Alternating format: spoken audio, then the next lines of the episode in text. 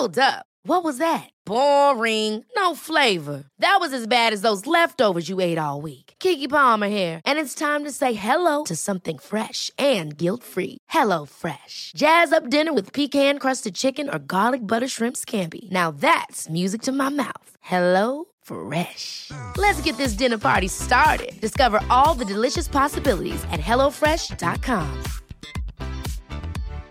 Hi, I'm Daniel, founder of Pretty Litter. Cats and cat owners deserve better than any old-fashioned litter. That's why I teamed up with scientists and veterinarians to create Pretty Litter. Its innovative crystal formula has superior odor control and weighs up to 80% less than clay litter. Pretty Litter even monitors health by changing colors to help detect early signs of potential illness. It's the world's smartest kitty litter.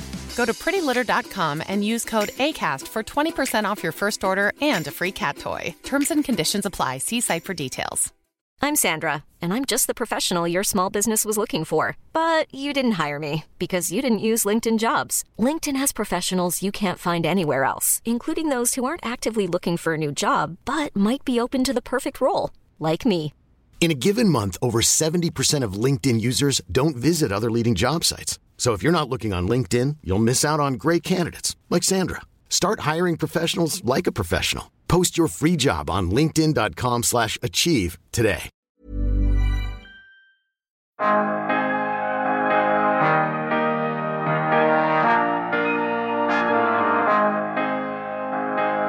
Och sen kom efterhand väl också en förståelse för att man har som företagsledare en fantastisk plattform. Eh, och jag tycker att man ska inte bara ta ansvar för att ställa om sitt eget bolag utan du måste ta, ta större ansvar och försöka ställa om din industri också.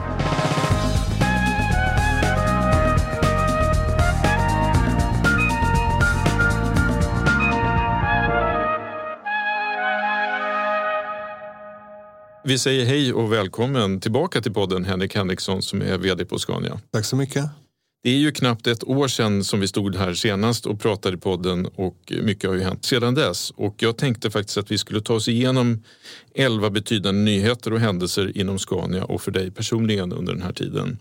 Det kommer vara från omstruktureringar och nedskärningar i spåren av pandemin till lansering av era första ellastbilar till ditt växande engagemang för hållbarhet och klimatet som även har resulterat i en bok som vi kommer att prata lite om.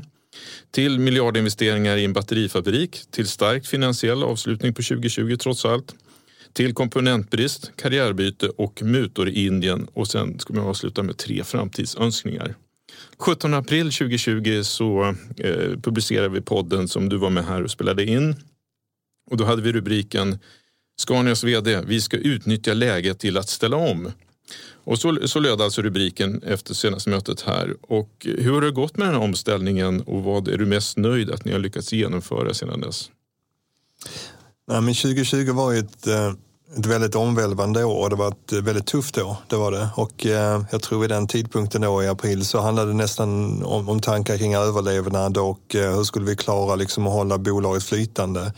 Men jag tror ändå ambitionen där att liksom, vi ska utnyttja läget till att ställa om det var nog helt rätt tänk och så här eh, efterhand så måste jag säga att det, det är jag jävligt stolt över att det lyckades vi faktiskt göra. Vi lyckades parera ett, ett riktigt tufft år, hålla oss flytande, mycket fokus på kassaflöde, men också att vi tog tag i strukturella förändringar eh, som vi kanske inte hade vänt på på upp till 20 år. Eh, och de tog vi nu i, vilket gjorde att vi la ner fabriker över hela världen. Vi eh, vi gjorde en stor omstrukturering. Det var nästan 10 procent av eh, vår globala personal som, som eh, fick lämna bolaget. Eh, och, och vi, vi städade bolaget vilket gör att det nu är extremt tight och, vi har ett fantastiskt slagläge framåt för att, för att bolaget är i riktigt bra skick. Ett bättre Scania idag helt enkelt? Ja, det är det. Och, och så den omställningen rent liksom performancemässigt om man säger så är jag väldigt stolt över. Men också att vi passade på, som jag tror vi pratade om förra gången, att, att uh, utnyttja det här till att ställa om också till till ett mycket mer hållbart eh, bolag eh, och, och eh, i, i, ett mycket mer hållbart samhälle. Och det tycker jag också vi gjorde. Vi prioriterade tufft. Men det vi höll uppe hela tiden var att vi körde stenhårt på de investeringar som är kopplade till att, att driva omställningen till ett mer hållbart transportsystem och ett hållbart Scania. Eh, och det är jag också väldigt stolt över. Ja, du hade ju ett par önskningar i det avsnittet. Ett var de var ett bättre informationsläge om pandemins effekter mm. eh, samt att Scania skulle i återstarten göra mer hållbara planer i syfte att driva skiftet mot hållbara transporter. Har de här önskningarna slagit in? Ja, det tycker jag. Det, det, det kom väl ett läge där efter kanske två månader när det kändes som ändå synbarheten framåt blev bättre när det gällde informationsläget. Men det var, det var tufft eh, då, det var det precis då. Men det blev bättre. Men, men den andra biten, ja definitivt som jag var inne på tidigare, vi, det kändes som att vi, eh, vi tog en del väldigt strategiskt viktiga beslut och, och vi gasade rejält i, i, i de områdena eh, som, handlar om att ta fram framförallt elektrifierade fordon eh, men också eh, satsningar på autonomt mm. under den här perioden. Vi tar oss vidare då från april till den 19 maj 2020. Då kom nyheten att ni skulle bli först med ett vetenskapligt baserat mål för era lastbilar. Helt enkelt att ni ska jobba mot ett vetenskapligt bevisat arbetssätt då, om jag har fattat saken rätt. Mm. Eh, hur er verksamhet måste förändras för att leva upp till Parisavtalets mål om att begränsa uppvärmningen till 1,5 grader. Och ert mål då är att sänka utsläppen från alla era fordon världen över med 20 procent till 2025. Vad är det ni konkret gör eller måste göra för att eh, uppnå det här? Mm.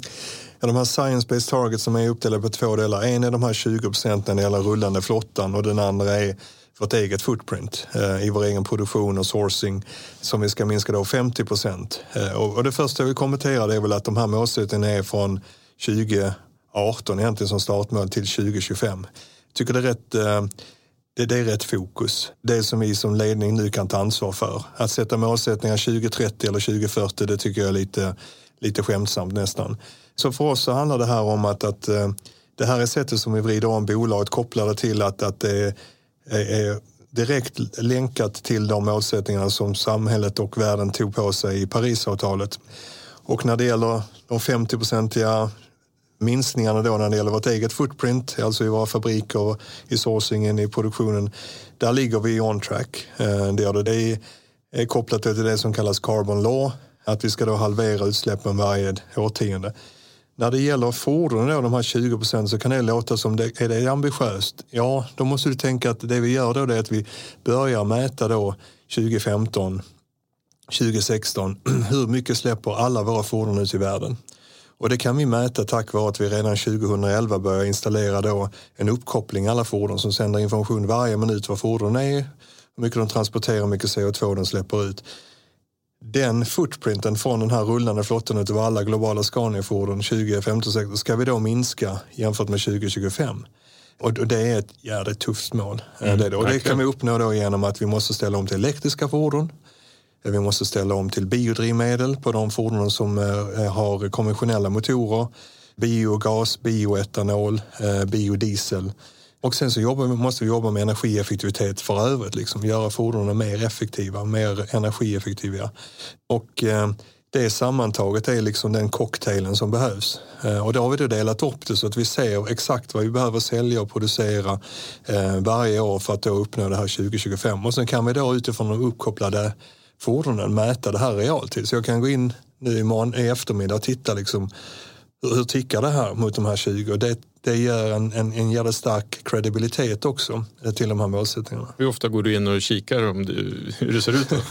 Ja, nej, men vi tittar väl på det i alla fall varje månad och ser hur det ser ut. Men, men, eh, och, och de här, det fina med de här är att jag hade förhoppningen tillsammans med Andreas Follér som eh, jobbade med mig på, på Scania om det här som var hållbarhetsansvarig att, att eh, det här skulle hjälpa oss att styra och guida bolagen både i den långsiktiga strategin men också i de dagliga besluten. Och, och det var precis det vi uppnådde. Och jag, jag är väldigt imponerad av hur, hur bolaget har, har omfamnat de här och hur det verkligen styr våra strategiska och affärsmässiga investeringsbeslut eh, när det gäller vilken teknik vi ska prioritera. När vi drog ner nu under eh, slutet på året och början på förra året eh, så, så, så styr det liksom våra målsättningar och det gör på något sätt att nu går det liksom inte att stoppa. Nu är vi liksom på väg i den riktningen och det styr den dagliga verksamheten om man säger så. Och det, det, det, blev mycket bättre än jag hade förväntat mig faktiskt. Så ja, det... det ska bli otroligt spännande att följa det här. Vi hoppar till första juni 2020 och du har redan varit inne på lite grann. Då flaggade ni för stora neddragningar. Det kom ett besked om att personalstyrkan som sagt var, var tvungen att minska med upp till 5 000 personer. Var det. Mm. Alltså cirka 10 procent av den totala styrkan. Då sa du att det här var brådskande både ur ett industriellt och kommersiellt perspektiv. Var läget allvarligare än vad ni kanske gav sken av? Ja, vid den tidpunkten så var det väldigt mycket osäkerhet kring eh, framförallt kassaflödet. Eh, om vi skulle kunna få in pengar tillräckligt mycket för att kunna betala våra löner och leverantörer då under sommarmånaderna. Och, eh, så, så att, nej men det var, och framförallt så var osäkerheten kring informationsläget väldigt svårt fortfarande då. Och vi kände att vi behövde sätta en målsättning och de här 5 000, det var ju, det var ju tufft på så sätt att det skulle ju vara en reduktion som hade genomförts fram till slutet på året. Så det var ju bara åtta månader kvar. Så att, eh, men, men, eh, och det var första gången vi gjorde något sånt här, jag tror sedan 1993. Så att det var ingen i organisationen, inklusive ledningen då, även om man själv hade varit i bolaget många år, som har varit med om att göra detta. Så vi visste inte riktigt hur vi skulle göra det. Men vi fick ett bra samarbete tillsammans med facken. Vi hittade vägar fram som gjorde att vi kunde liksom eh, skapa modeller och metoder för att hur tar vi oss an det här? Och det slutade då med att vi tog ner nästan tusen personer då på tjänstemannasidan i Södertälje, 1500 i vår globala försäljningsorganisation runt om i världen och sen skulle vi ta ner då 2 500 i produktion och det var vi på väg att göra. Men sen som vi kommer in till lite senare så, så, så kom ju marknaden tillbaka eh, Precis. och vi tappade mm. nästan två månaders produktion vilket gjorde att vi var tvungna till att trycka gasen i botten i produktion. Så i slutet på året så var det nog snarare att minska 2 500 så hade vi nu kanske ökat nästan 1500 i produktion. Ja. Ja, vi kommer då till 31 juli 2020 då ni släpper er kvartalsrapport och då är fortsatt osäkert läge. Leveranserna av bussar och lastbilar rasade med nästan 56 procent under kvartalet jämfört med samma period 2019. Då. Och samtidigt ök orderingången med 38 procent till cirka 13 600 bussar och lastbilar. Minns du vad du kände och tänkte när du började sammanställa eller när du började sammanställa siffrorna för Q2? Ja, det gör jag. Och jag, känner fram, jag kommer definitivt ihåg också att vi satt och tittade på när gjorde vi ett negativt resultat senast i ett kvartal. Eh, och jag tror det var också, man fick gå tillbaka till 90-talet och det kändes väl rätt ruttet faktiskt. Det gjorde att det var, var liksom de som, som eh, hade eldvakten, eh, just det här eldpasset när vi behövde uppleva detta. Men, men, och det var precis så där på håret om vi skulle kunna göra ett nollresultat eller inte. Men vi bestämde oss ändå, när vi kör liksom resultatet som det är rakt upp och ner och då var det ett svagt negativt resultat. Då. Men vi kände väl redan då i och för sig att vi hade kanske börjat komma igenom det värsta. Eh, vi såg att, att eh, orderboken var ganska motståndskraftig. Eh, de orderna vi hade inne eh, höll emot. Det var inte mycket cancelleringar. Vi började få ner eh, våra lager, började ta nya begagnade fordon. Så att det var väl ändå samtidigt som det kändes som att det här, vi, vi har ett negativt resultat men resten kommer att bli positivt. Så, så det var väl ändå en viss trygghet. Ja, för hoppar man då fram till 15 september så är det betydligt mycket mer positiv rubrik, nämligen Scanias milstolpe lanserar sina första ellastbilar. Mm. Ni presenterade då två elektrifierade modeller varav en helt batteridriven version med en räckvidd på upp till 25 mil. Och ni kallar det här en lansering för en milstolpe. Varför då? Nej, men det här är första gången vi kommer ut med en serieproducerad um, elektrisk, helelektrisk lastbil och, och vi kom också ut med samtidigt en, en förbättrad hybrid som kunde köra upp till fem mil eh, på liksom bara batteri. Och eh, det här var ju jämfört med vad våra konkurrenter hade eh, och, och, jämfört med vad som fanns utifrån serieproducerade fordon då verkligen en milstolpe, inte bara för Scania utan för hela industrin. Och, och det var ju också en milstolpe utifrån att att det här var ett statement att, att resan mot hållbara transporter där elektrifierade fordon kommer att vara en av de viktiga pelarna. Eh, nu händer det. Nu, och vi hade snackat om elektrifiering, autonomt och digitalisering under flera år.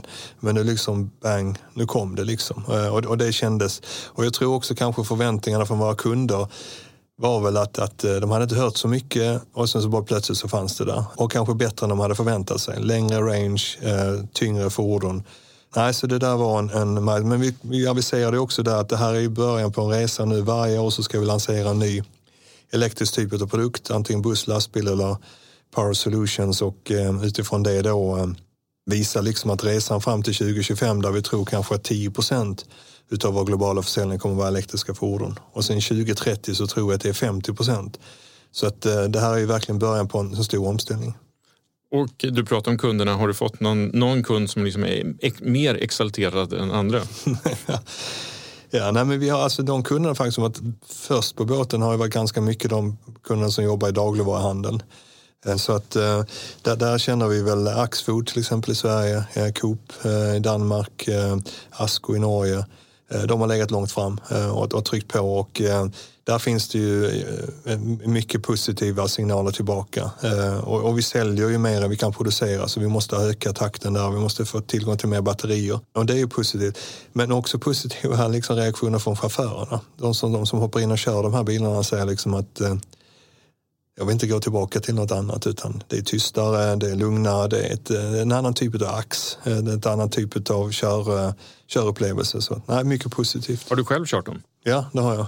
Det, det, det, har jag passat på att göra. Nej, men det är kul och alla som hoppar in och när man hoppar ut så ser man liksom ett stort smile. Så det är mm. Du, sen då 23 september 2020 så lanserar du och Elaine Grunewald boken Sustainability Leadership och i samband med den här lanseringen så skriver du så här på LinkedIn. Det finns ingen tid att förlora. Företagssektorn kan och kommer att göra en stor skillnad när det gäller att förändra världen till det bättre. Av de 100 rikaste enheterna på denna planet är 69 företag. Företagsledare måste öka och använda sina plattformar som de krafthus de är det finns ingen anledning att inte göra det. Hållbarhet och lönsamhet går ihop. Jag tänker mycket på arvet jag kommer att lämna efter mig. Vad ska jag överföra till nästa generation? Både mina döttrar och nästa generations ledare i Scania Grupp. Jag vill kunna säga att jag gjorde min del. Jag gjorde mitt bästa. Jag satt inte och väntade på att någon annan skulle lösa problemen. När börjar de här tankarna och känslorna gro inom dig? Ja, det var nog eh, kanske en, eh, kan det vara sju, åtta år sedan kanske, 2012, 13 där någonstans. Eh, jag läste en bok av Al Gore och eh, fick intresse för det här och sen så eh, ganska nära därpå så, så träffade jag Johan Rockström för första gången eh, och blev väldigt inspirerad utav, utav hans tankar och hans, hans syn på fakta och, och eh, science men också hans positiva grundton. Eh, och det, och det på något sätt började bygga ett intresse som gjorde att jag, jag började läsa mer och mer och, och, och skaffa mig mer kunskap och information. Och då förstod jag ganska snabbt att det här är förmodligen den största utmaningen som mänskligheten står inför. Och att eh, vi måste alla hjälpas åt. Och sen kom efterhand väl också en förståelse för att man har som företagsledare en fantastisk plattform. Eh, och jag tycker att man ska inte bara ta ansvar för att ställa om sitt eget bolag utan du måste ta, ta ett större ansvar och försöka ställa om din industri också. Och eh, det är väl det vi försöker förmedla i den här boken också. Det är lite grann en, en handbok kan man säga. Oavsett var det är på resan, om du har kommit väldigt långt eller du ska precis börja så, så kan du hoppa in i boken lite grann och få inspiration. Och det handlar om Scania genomgående, men det handlar väldigt mycket om andra svenska företag också för att det ska bli mer levande. Och jag tror det gör att, att man kan få inspiration från vad andra har gjort. Men, men i grund och botten så handlar det om, om ledarskap och att att våga börja den här resan. Eh, mm. Och man kan ha olika drivkrafter men, men, eh, men eh, jag tror i grund och botten, har du, har du som företagsledare idag inte fattat att du måste ställa om ditt bolag till att bli hållbart, då, då är du på väg att missa tåget. För förr eller senare så kommer du till en tidpunkt när du, du kommer inte kunna sälja några produkter och tjänster om de inte är hållbara. Du kommer inte kunna få några investerare som tjänar pengar eller satsar pengar på dig.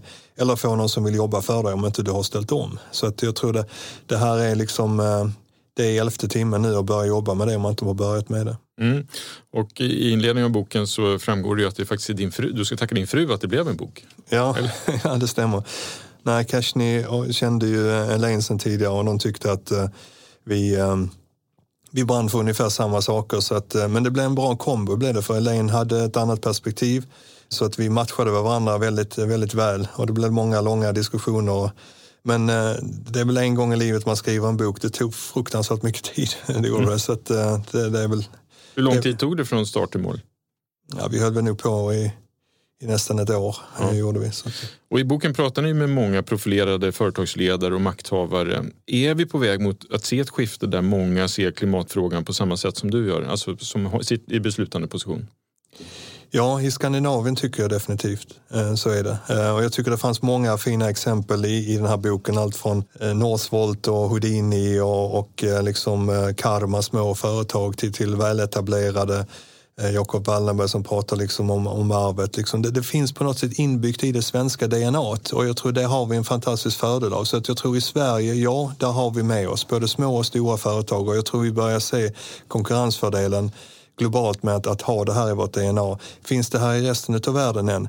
Nej, jag tror det, det, det, är på gång att hända. Men, men eh, Där tycker jag vi kan vara en inspiration. Men vi ska också se det som en möjlighet att eh, liksom flytta fram våra positioner. Ja. Boken är ju väldigt Sverige-positiv. Mm, det är den. väldigt mycket positivt kring vad Sverige kan göra och mm. vi, att vi kommer långt fram. Men är det också en, en, ett måste för Sverige att ta en, alltid vara en stark position oavsett vilket område vi förflyttar oss fram i? Ja, det tycker jag. Men, men också, det var väl det som är det roliga med, med att skriva den med Elaine som då har bott mycket i, i Sverige men också som har en amerikanskt eh, liksom, bakgrund och uppväxt att, att eh, jag, jag försökte ju liksom, nej men vi kan inte skriva så här, då skryter vi. Liksom, det blir liksom, nej, det är liksom mer jante, jante liksom. Att det, så här kan vi inte säga. Och då menar hon, klar, vi måste trycka på nu här. Visa hur duktiga vi är i Sverige. Och jag tror lite grann är det väl det också att jag, jag tror vi ska, vi ska lyssna på Elaine och där liksom berätta hur duktiga vi är. Vi är skitduktiga på det här liksom, och vi måste få ut det. Och jag tror det, det, det är en konkurrensfördel men det är också en, en inspiration. och, och eh, det tycker jag ändå kommer fram i det här. Eh, det gör det. Sen är boken skriven väldigt mycket med tanken mot en amerikansk publik också. Mm. Har folk på Scania läst boken? Ja, jag tror det. Eh, det har, jag, jag, har väl, jag har inte fått någon som riktigt... Eh, det, det, är många som har sagt att de har börjat läsa men det är ingen som har sagt att de har läst den. jag vet inte vad det betyder. Om det, det var inte årets julklapp internt? Nej, jag, jag, gav den faktiskt till en del av våra chefer. Eh, det gjorde jag. Jag hörde faktiskt att det var några andra utanför Skåne som gjorde det också. Men att, nej, men sen också liksom den här boken, jag tycker det är också en twist på det. Att, att om det blir några pengar över från förlaget här så går det till, eh, till Norrsken som också var med i boken som jag tycker är en Exakt. fantastisk inspiration när det gäller att, att driva upp liksom, eh, hållbara startups med ett starkt syfte. Och, och Niklas och gänget där, liksom de, eh, om det skulle bli något över till mot förmodan att vi säljer några av den här boken, då, då, då, då hamnar det i goda händer. Ja. En sak som, ni har en illustration i slutet på boken som visar att man måste ta hand om sin egen verksamhet först för att kunna Eh, ta hand om världen. Mm, just det. Vad är Scania på den här resan? Är ni liksom nere i botten på den här, att ni börjar ta hand om er själva? Nej, men jag tror nog att vi börjar komma ganska långt på resan att liksom städa framför vår egen dörr och se till att vi ställer om både vårt eget produkt och tjänsteerbjudande, vår, vårt erbjudande till våra kunder och kunders kunder, men också att vi ställer om vår egen verksamhet och vår egen footprint. Där tycker jag vi kommit ganska långt. Och jag tycker vi har börjat resan på att faktiskt utmana vår egen industri eller vårt eget ekosystem att hänga på den här resan nu. Jag vet att det är någonting som kommer senare på dagordningen här, det, sånt som är kopplat till det, men jag tror att man måste våga ha ambitionen också att att inte bara driva sitt, omställning av sitt eget bolag utan, utan också driva omställningen av sin, sin industri. Om man vill lämna en, en stark legacy bakom sig. Mm. Så att eh, våra döttrar kan växa upp i en bra och hållbar värld helt enkelt. Exakt, att du kan se dem i ögonen när du sitter där på, på bryggan eh, när du är 70 plus och, och snackar med dem. All right, vi hoppar vidare då till 17 november och hamnar återigen hos Scania då och då med rubriken Scania investerar miljarder i batterifabrik. Mm. Eh, och då beskedet var att ni ska investera över en miljard kronor i en fabrik för batterimontering in till era befintliga lokaler i Södertälje. Bygget har väl egentligen redan startat? För spaden har satts i marken, eller hur? Mm. Och fabriken ska vara i full drift 2023. Hur viktig är den här satsningen för er? Nej, men den är jätteviktig av ett antal skäl. Det ena är liksom rent produktstrategiskt. Det är att det här är resultatet av vårt samarbete med eh, Northvolt. Och där vi tillsammans då kanske valt en annan strategi än många andra eh, företag gör i automotive eller, eller i tunga, tunga fordon också. Det är ju att vi, vi tror ju inte på att kanske gå på en cell som är billigast i volym. Eh, som, som skulle vara att följa då och ta någon av de stora personbilscellerna. Man säger så. Utan vi tror ju på en cell som är skräddarsydd för våra kunders behov. Och det har då Northvolt hjälpt oss åt. Och den cellen får vi då från Skellefteå och den behöver då bygga in i en modul eh, som det heter som vi sen plockar in i, i så, så kallade battery packs som har olika storlekar beroende på fordonet. Och det är de två sista stegen där, modulerna och packen som vi ska göra i Södertälje. Och där behöver vi ha egen kompetens. Vi vill göra det nära vår egen forskning och utveckling. Och eh, då gör vi den här satsningen. Så att eh, man kan ju också köpa färdiga pack eh, från en leverantör eller färdiga moduler. Men vi tror att om vi optimerar alla de här tre stegen, cellen med Northvolt och eh, med heter det, packen och eh, modulen så, så, får vi ett bättre fordon. Och då kommer vi få bättre genomslag med de här. Eh. Sen så är det väl så också att, att man måste lägga de här batterimonteringarna väldigt nära slutmonteringen av fordonen för att det blir både tungt och svårt att, att skeppa det här över hela världen. Så att, Men jag tror i framtiden så behöver vi ju se den här typen av anläggningar nära våra andra slutmonteringar också. Men det här eh, som vi gör i Södertälje nu räcker i alla fall en, låt oss säga en fyra, fem år framåt. Mm.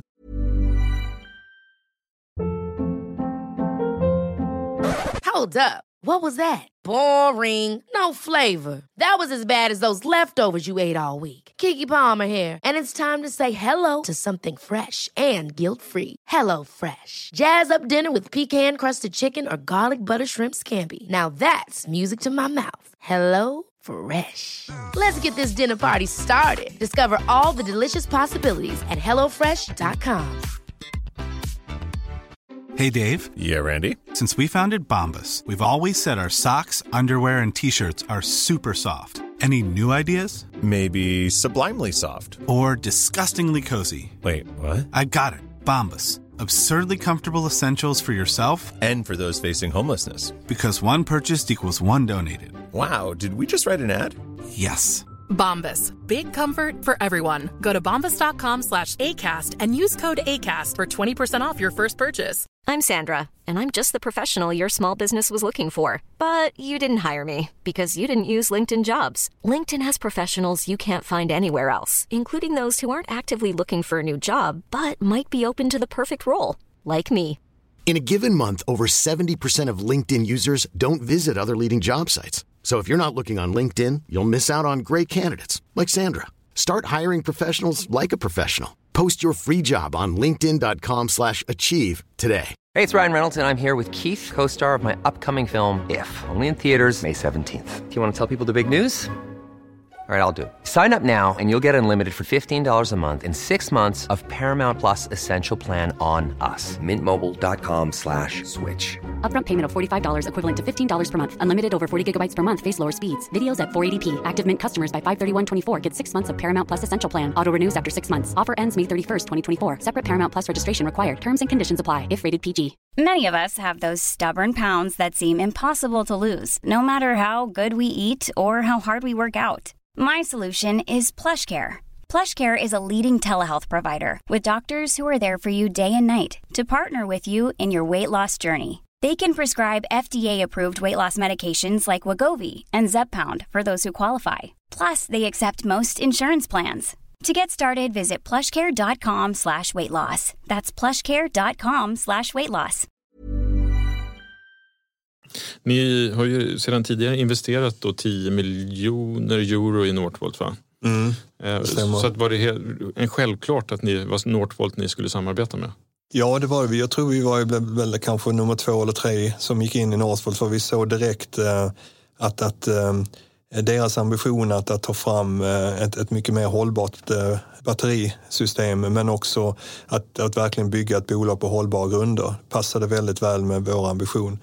Men sen också i och med att vi var tidigt inne i dialogen med den så kunde vi också ha en diskussion med att skräddarsy en produkt för oss som, som vi kanske om vi hade gått till någon av de större etablerade spelarna inte kunnat ha fått gehör för. Och, och det vi har skapat tillsammans är fantastiska grejer så att vi är väldigt stolta för det samarbetet. Och det gör väl också att vi har fortsatt investera i bolaget även om det är mer för att, att eh, vi gillar egentligen inte liksom någon form av strategiskt utan vi har ett, ett, ett, ett samarbete som inte bygger på equity om man säger så. Mm. Vi hoppar till 15 december då 2020 och då är rubriken Sju lastbilstillverkare, alla nya fordon fossilfria senast 2040. Och tillsammans då med Volvo, Daimler, Iveco och Ford undertecknade ni, ni på Scania då ett löfte om att alla nya fordon senast 2040 ska kunna köra på fossilfritt bränsle. Konkret vätgas, batteriteknik eller andra så kallade rena bränslen. Vilka investeringar och tekniksatsningar krävs för att ni ska kunna uppfylla det här löftet eh, hos Scania? Ja, de, de tekniksatsningarna det, det är ju att vi ställer om till eh, elektriska fordon. Eh, det är det batterifordon och det är att vi, vi ökar vår försäljning av fordon som går, har konventionell drivlina som går då på certifierade hållbart producerade biodrivmedel. Det, det är liksom vägen framåt. Och sen så tror vi att visst är det en bubblare när det gäller vätgas och bränsleceller men eh, men eh, där måste vi lära oss mer. Vi har fordon ute som rullar med den tekniken men det är inte säkert att det är kanske vår industri som kommer att vara den primära tagaren av den vätgasen som kommer att produceras de kommande 5-10 åren. Eh, det kan vara andra industrier. Där finns en rätt rolig anekdot i det där initiativet för att det, det var faktiskt i september 2019 tror jag det var när vi var i New York eh, och, och eh, bland annat eh, träffade då alla världens ledare kring och presenterade våra ambitioner när det gäller Science-Based Target bland annat. Som jag då också sprang ihop med Johan Rockström och vi satt och käkade frukost en, morgon och då berättade jag att jag skulle vara ordförande i, eh, i den här ASEA-organisationen 2020. Eh, och, och då brainstormade vi tillsammans och sa, men ska vi inte göra någonting? Och då berättade han om ett exempel som kallas för Keystone Actors som handlar om att hur en industri går tillsammans och försöker då tillsammans committa sig kanske till högre målsättningar än vad lagstiftaren gör och på så sätt eh, ta initiativ och, och driva förändringen. Så jag tog med mig det och sen så ringde jag runt till vdarna för de andra stora Eh, bolagen och, och fick väldigt positiv respons på det här. Så tillsammans så satte vi igång och sen åkte vi till Potsdam Institute och började bygga en dialog som är baserad på science men där vi då som konkurrenter satt eh, och faktiskt skruvade till både våra egna och eh, våra lagstiftares ambitioner och höjde ribban själva. Och det är något som jag är jävligt stolt över att vi lyckades göra tillsammans. Och det arbetet fortsätter nu och det är en ny ordförande, det är vdn på Daimler. Martin Down som kör det här vidare så att resan fortsätter, det gör det. Men, men det där tycker jag visar på en styrka som industri. Mm. Jag ska också säga det att Johan Rockström också skrivit förordet till boken. Ja, det stämmer. Ja. Vi hoppar vidare då till första februari 2021 och du har redan varit inne på det lite grann men då är, har ni ett tydligt besked att ni kommer satsa på batterier istället för vätgas och att vätgas då egentligen är, ni ser det som en nischprodukt. Mm. Och var, varför då? Nej, men vi har fordon rullande ute både i Norge och i Sverige eh, med Asko och med Renova här i Sverige som, som, eh, som gör att vi vi lär oss väldigt mycket hur det här funkar. Vi ser väl att tekniken fungerar men den är väldigt dyr och det är, är ganska dålig energieffektivitet genom hela värdekedjan. Och vi har gjort olika scenarier på liksom hur prisutvecklingen kommer att ske på, eh, på, på vätgasen och ser väl ändå att det är en väldigt stark korrelation till då elpriset. Ehm, men vi ser också att eh, jag tror att man underskattar generellt sett, kanske inte i vår industri, men generellt sett så underskattar man batterifordonens utveckling. Det är nog snarare att vi tror att batteriernas utveckling kommer att gå snabbare än man tror eh, och därför blir det svårt för vätgasen kanske att hinna ikapp. Men samtidigt är vi ju fullt medvetna om att lagstiftaren, eh, våra konkurrenter, det kan vara olika nischer som gör att, att vätgasen kommer till att vara ett, eh, ett alternativ. Så vi stänger inte den dörren. Men, men vi måste också foka på, på, på något teknikområde primärt och då, då är det för oss är det batterierna. Men det är också lika viktigt i vår kommunikation, inte bara internt och till våra kunder men, men också till politikerna. För att när, när det blev väldigt mycket tryck på, på vätgasfrågan nu för ett år sedan ungefär, eller ett halvår sedan, då, då, då blev det nästan så att politikerna drev iväg och sa men då hoppar vi över eh, batterierna. Och då står hela industrin, eh, inte bara Scania utan alla spelare med, med liksom stora satsningar som är på väg att rulla ut de kommande fem åren. Det funkar inte, så det handlade också om att styra in den politiska policydiskussionen på, på rätt nivå. Men det vi däremot tror, vi tror ju på vätgasindustrin som sådan. Det är den perfekta bäraren för förnyelsebar energi. Vi behöver den. Men sen är det frågan, vem kommer att vara beredd att betala mest för den här vätgasen? Är det mina kunder som kör lastbilar och bussar? Eller är det någon som ska producera fossilfritt stål eller göra eh, förnyelsebar eh, konstgödsel eller, eller, eller, behövs det till shipping? Eh, och jag tror den som kommer att vara villig att betala för det här, för det kommer inte till att vara liksom oändlig med produktion, i alla fall de kommande tio åren. Det måste man också ta med och där tror vi att det finns andra industrivertikaler som är beredda att betala mer än våra kunder. Men, men som en nisch, ja, och som ett komplement, ja. Och kanske, vem vet, i vissa regioner i världen så kommer det till att vara kanske den dominerande tekniken, men vi är inte riktigt där än. Nej.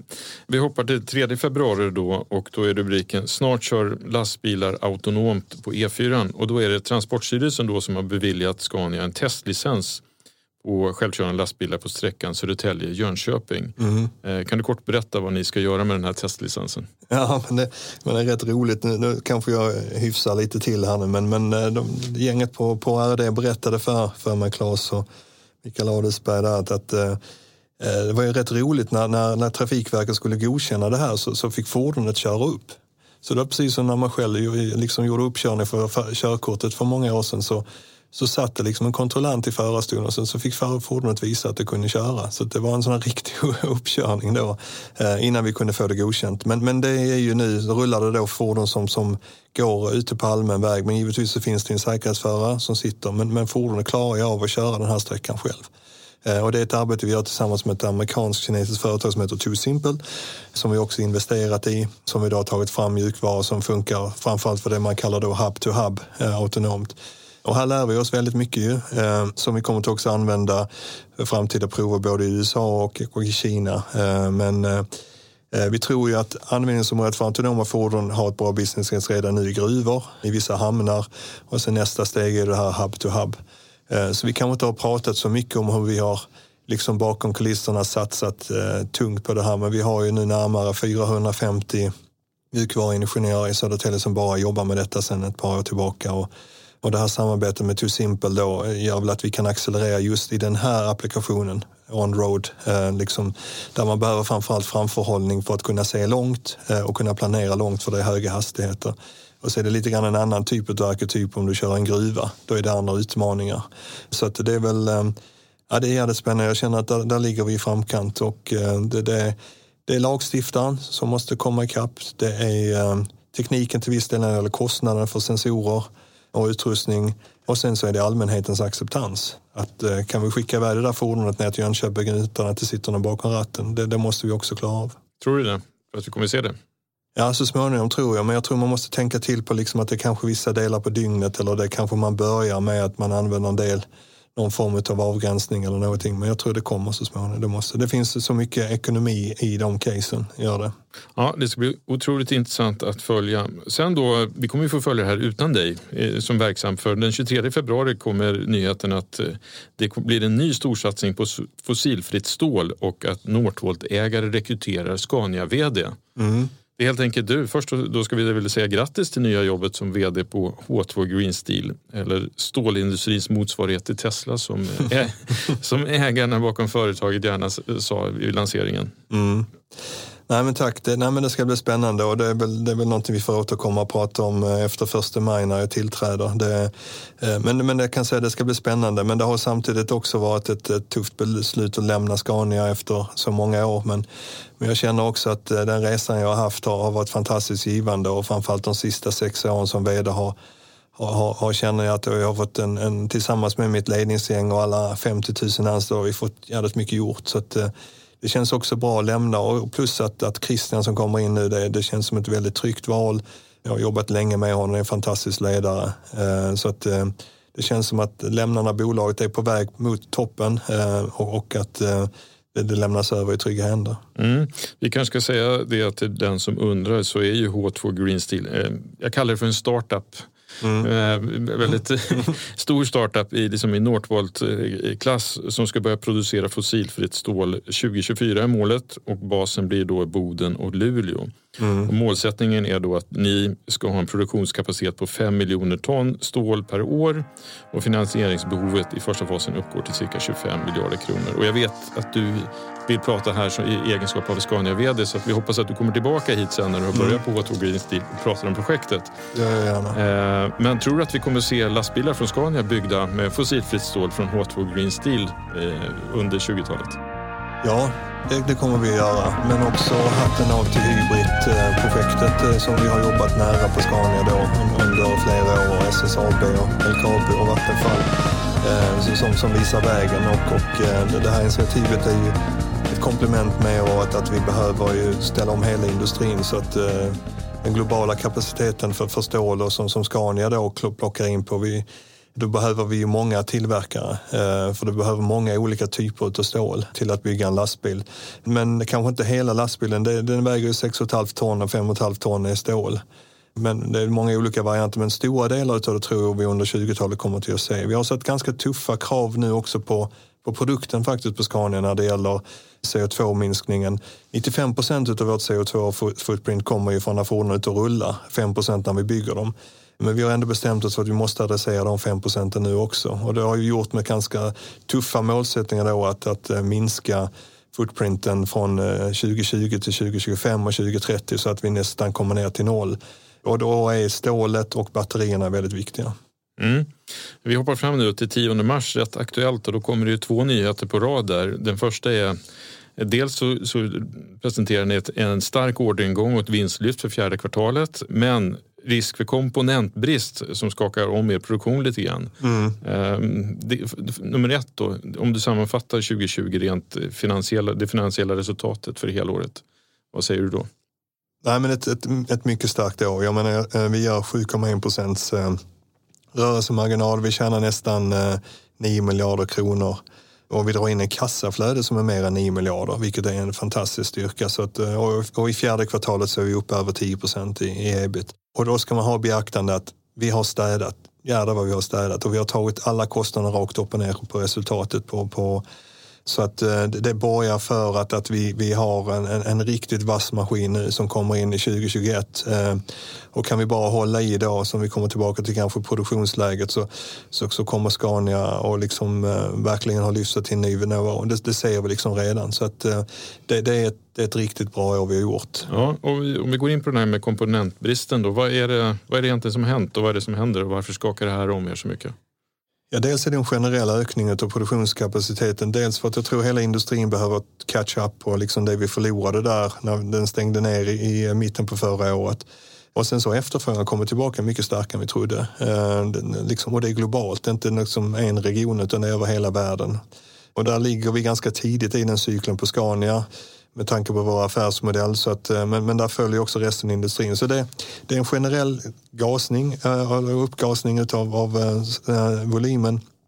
Men sen ovanpå detta så är det primärt då skulle jag säga de här halvledarna då, semiconductors som där, där då fordonsindustrin nu har blivit en stor tagare utav det och också elektronikindustrin sedan tidigare. Och nu sammanfaller de två som går igång och, och då finns det inte till plus handelshinder mellan Kina och USA Eh, den här Texas-ovädret eh, påverkar ganska mycket av den industrin också och det gör då att det är brist. Eh, än så länge, vilket jag är jävligt stolt över, så har vi lyckats hålla maskinen rulla. Liksom. Vi har inte behövt stå stilla. Vi har fått göra sekvensförändringar och sånt här men, det, det är, men, men förr eller senare så tror jag att vi, vi måste i alla fall kanske eh, göra något stopp, utan någon produkt i alla fall. Eh, för att vi ser att det är så ansträngt. Det är från hand till mun nu liksom. Det finns inga safety buffers eh, varken hos oss eller vår leverantör eller deras leverantör eller så.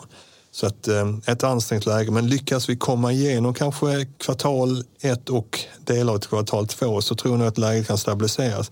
Och då har vi ju ett, ett riktigt fint år framför oss. Vi kommer in med en väldigt stark orderbok och då kommer det till att Eh, kunna bli ett, ett riktigt bra 2021. Mm. Vi hoppar till eh, nästa nyhet då, samma dag, 10 mars. Och det är att ni medger då att ni har mutat till er busskontrakt i Indien och det är SVTs Uppdrag granskning som säger sig ha avslöjat detta, att ni har använt mutor för att få busskontrakt i Indien. Då. Vad är din kommentar till det som har skett på Scania i Indien? Ja, det börjar ju med att vi eh, 2016, eh, ungefär samtidigt som vi tillträdde som vd, så sätter vi på plats ett helt nytt compliance och audit-system, alltså ett kontrollsystem för att se att vi efterföljer våra regler runt om i världen. Och en av de marknaderna som vi riktar in då fokus på bland annat är Indien. Och när vi åker ut och gör då med våra egna interna resurser och undersökningar så hittar vi en massa oegentligheter. De oegentligheterna tar vi tag i. Det handlar bland annat om misstankar om mutor och i vissa fall har vi hittat bevis då för att mutor används av våra privata återsäljare men med stöd av Scania-anställda lokalt i Indien som har kringgått system och regler. Eh, och det har vi då adresserat. Vi har då sparkat de personerna eh, som, som var involverade i det här, sagt upp avtalen. Vi har förfinat våra system och våra regler eh, så det här ska inte hända igen.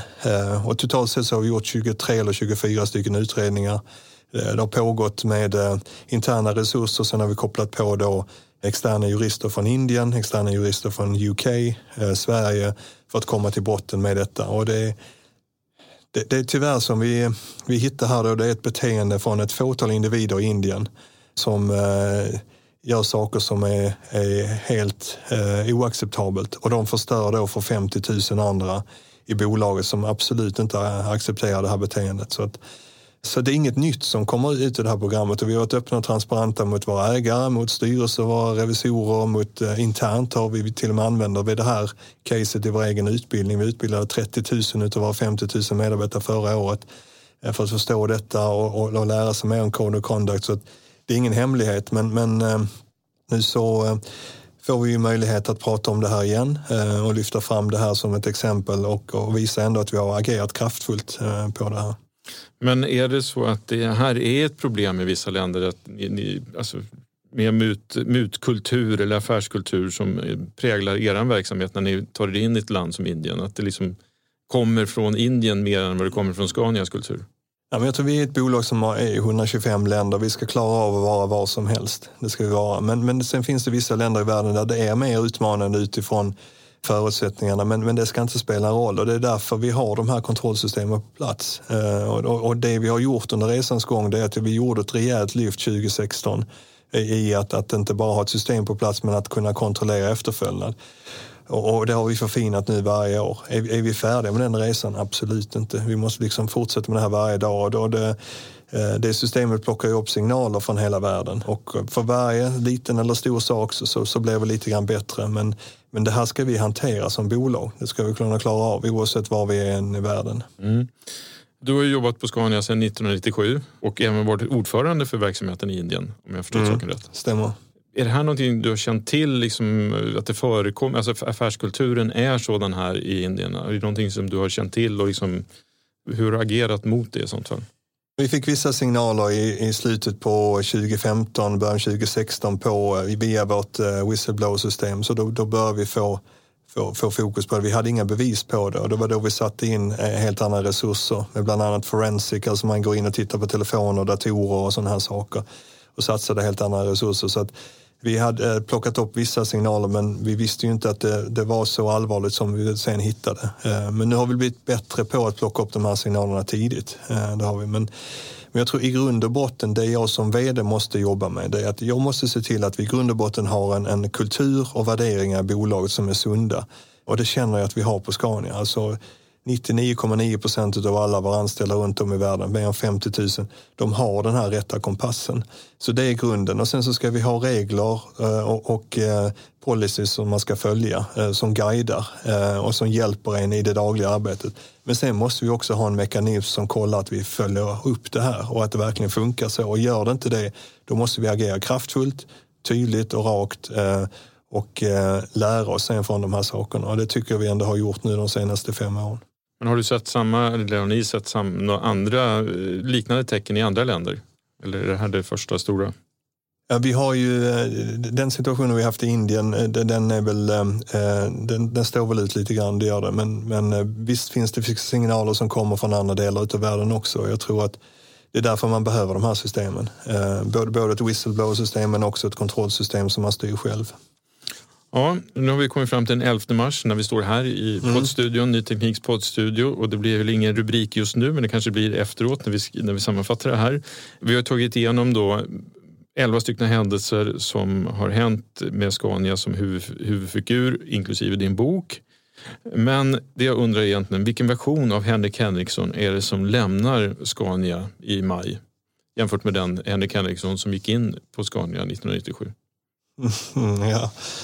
Ja, det är... Eh, nej, men det, det, jag, jag tror, det, det, som finns kvar om man säger så, som är samma, det är väl entreprenörskapet och, och, och, och liksom eh, eh, viljan att vilja driva affär och, och jobba med människor och eh, eh, liksom ledarskapet. Det tror jag kanske inte har påverkat så mycket, men jag tror det, det å andra sidan jag kommer ut med nu efter 23 år, det är en helt annan erfarenhet och, och mognad och kanske Eh, trygghet i både vad min egen kompass är eh, och eh, jag tror att ett, ett mycket, en mycket starkare purpose-drivet liksom ledarskap där jag känner att att man måste hitta liksom vad är syftet med det man gör. Det kan inte bara vara liksom att tjäna pengar i ett bolag eller, eller som individ utan du måste säga det du vill, vad är det du vill lämna efter dig som vi pratade om tidigare. Både, både som som ledare och det är väl det vi har snackat om i ledningsgruppen under de här fem åren, eh, jag och mina kollegor. Det är väl att, att vi, nu är det vårt eldpass. Liksom. Det är nu vi, vi ska hålla liksom, eh, elden brinnande. Nu är det vi som måste se till det och sen så ska vi se till att lämna efter oss ett ännu starkare bolag till, till nästa generations ledare som kommer in. Och det känner jag ändå att jag, jag gör. Så det tar jag också med mig, att, en, en stolthet över den här resan vi har gjort tillsammans och att men primärt kanske det som är stora skillnaden, det är väl att en, en mognad och tydligare ja, syftestyrt ledarskap kan man säga. Mm. Är det någonting som du är liksom speciellt eller särskilt nöjd med under din tid som vd som du liksom tar med dig? Ja, men det självklara är kanske att, att vi har verkligen lyckats sätta och bygga in uh, hållbarheten i, i, liksom, i DNA på Scania. Det fanns där från början. Uh, så det, det, det, är inte vår förtjänst utan det är bara att vi har lyft fram det eh, och vi har satt liksom en tydligare rubrik på det. Eh, och vi har fått med oss 50 000 medarbetare på det här. Vilket gör att det, det är ingen separat, eh, vi har ingen separat hållbarhetsstrategi, vi har en hållbar strategi. Det är liksom inget program som vi kör vid sidan. Det här är kärnan och, och det gör att det här är nu ostoppbart. Och det här kommer att göra Scania till ett fantastiskt starkt och framgångsrikt likt bolag eh, redan idag men också framåt. Och vi kommer inte bara vara en referens i vår egen industri utan i andra industrier också. Det, det gör, mig, gör mig stolt. Men också tillväxten. Jag menar, vi, jag tror vi har gått från liksom, eh, vi har nästan växt eh, topline med 50-60 procent och förmodligen bottom line då resultatet med en 80 procent. Eh, Eh, och då, det är, liksom, det är inte heller snutet ur näsan. Liksom. Och sen så har vi positionerat oss väl när det gäller den nya tekniken. Jag känner att bolaget är väl positionerat kring elektrifiering, autonomt, digitalisering. Och sen så kanske cherry on the cake då, det är väl, eh, eller cherry on the cream är väl kanske det vi lyckades nästan efter åtta års arbete att sätta när det gäller Kina. Eh, och det är då att, att vi kan gå in med ett bolag som nummer två efter Tesla och sätta upp ett eget produktionsbolag full kontroll, vilket gör att vi kan använda inte bara för den kinesiska marknaden utan för export. Det där kommer till att gynna Scania under många, många årtionden. Det låter nästan som att du ger dig eh, mycket väl godkänt som betyg efter fem år som vd. Nej, inte mig själv, men, men organisationen. Eh, det här är ett, eh, som, som alltid på Scania, vi brukar säga att man kan sätta vilken tomte som helst på toppen på, på det där berget, men det kommer att leverera resultat ändå. Men Nej, utan snarare det att det är en resa jag gjort tillsammans med, med 50 000 andra medarbetare. Det, det är det vi kallar Scania-familjen eh, och den, eh, den kommer till att fortsätta leverera när jag lämnar. Och, eh, men jag kommer att följa bolaget. Gör Men visst finns det saker som man skulle vilja ha gjort också. Mm, vad är det för någonting då? Nej, men jag känner att jag skulle kunna kanske väl komma lite längre när det gäller Eh, kanske omställning ut till exempel utav vår IT-backbone. Eh, det kanske låter tråkigt men, men det är sådana saker som man skulle kanske tagit tag i. Men det gör vi nu, precis nu i de här liksom, eh, månaderna och kvartalen. Liksom, vi måste eh, förnya hela vårt backbone-struktur, det behövs. Vi har satsat väl på digitaliseringen och fått upp awareness och liksom fokus på det. Men, men vi behöver en uppgradering på det. Det andra är väl också att jag hade gärna velat se en mer diversifierad ledningsgrupp eh, som jag har bättre gender balance, eh, kanske bättre internationell balance, en, en annan åldersstruktur. Men eh, jag tror nu liksom, eh, nu blir det Christians tid att bygga. Eh, men, men det vi har bygga, lyckats bygga det är väl kanske en, en bättre diversity and inclusion i det vi kallar skills capture-programmet eh, som, som gör att, att eh, på väg upp i organisationen så finns det en, en, en, mycket starkare mångfald och ett mångfald som kommer att göra Scania till eh, ett väldigt framgångsrikt bolag. Mm, spännande. Till sist då, du ska även den här gången få chansen att eh, öns önska tre saker som du vill ska mm. uppfyllas. Ska vi säga det? Tre önskningar som du vill ska uppfyllas inom fem år. Mm. Ja, men inom fem år så tror jag eh, utifrån liksom, eh, mitt intresse och, och, att jag brinner för hållbarhet så skulle jag gärna vilja säga en fortsatt omställning till, till ett mycket mer hållbart samhälle. Och jag tror, ska man bli mer konkret, det, det som vi skulle behöva det jag skulle vilja säga ett tydligt pris på CO2. Eh, oavsett vilken industri eller, eller vilken del av samhället du är. Det, det skulle vara en sak. Det andra är väl att, att eh, en starkare samverkan kanske mellan politiken eh, och eh, vad heter det, näringslivet. Eh, du pratade tidigare om att 69 av de 100 största entities i världen var, var företag och det inkluderar ju faktiskt länder. Eh, så, så att en bättre samspel mellan policymakers-politiken och företagen, det, det är då vi får en bättre värld, inte bara utifrån ett hållbarhetsperspektiv utan också när det gäller tillväxt, när det gäller eh, den sociala aspekten, utbildningsfrågor. Eh, så det skulle jag också vilja säga. Ja, som nummer tre. Nummer tre, precis. Någon som är personlig kanske? Ja, nej men det är väl att, att Uh, kanske, ja, kanske vill flyga elflyg till Boden eh, varje vecka? Ja, det låter bra. Det gör det. Nej, men jag tror visst är det så att jag menar, jag hoppas ju personligen att, att om fem år att man att, att jag har lärt mig nya grejer uh, och att jag kanske då det som jag ska göra nu det är liksom hoppa ner i iskallt vatten och se om man fortfarande kan simma fast man är 50. Uh, så det är väl kanske det man ska säga, se om jag fortfarande kunde simma. Du kanske är Sveriges stålkung då 2026? Ja, ja, vi får se. Ja. Eh, stort tack Henrik Henriksson för att du kom till podden och lycka till med sista tiden på Scania och inte minst med det nya jobbet då som vd på H2 Green Steel. Tack så mycket. Ja, då tackar vi Henrik Henriksson för att han för andra gången kom till podden.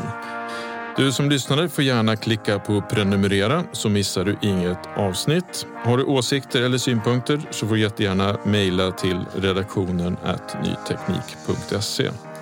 Stort tack. Vi hörs nästa vecka. Hej då!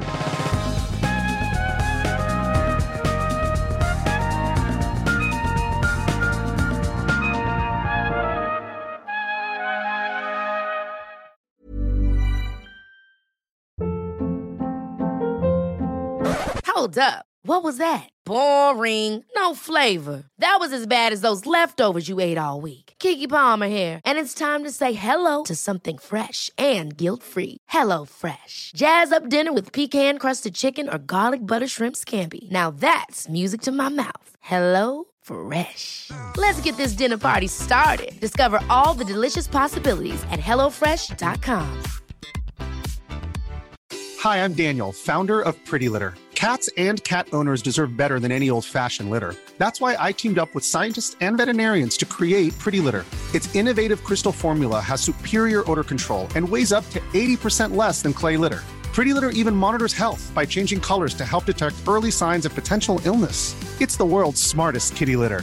Go to prettylitter.com and use code ACAST for 20% off your first order and a free cat toy. Terms and conditions apply. See site for details.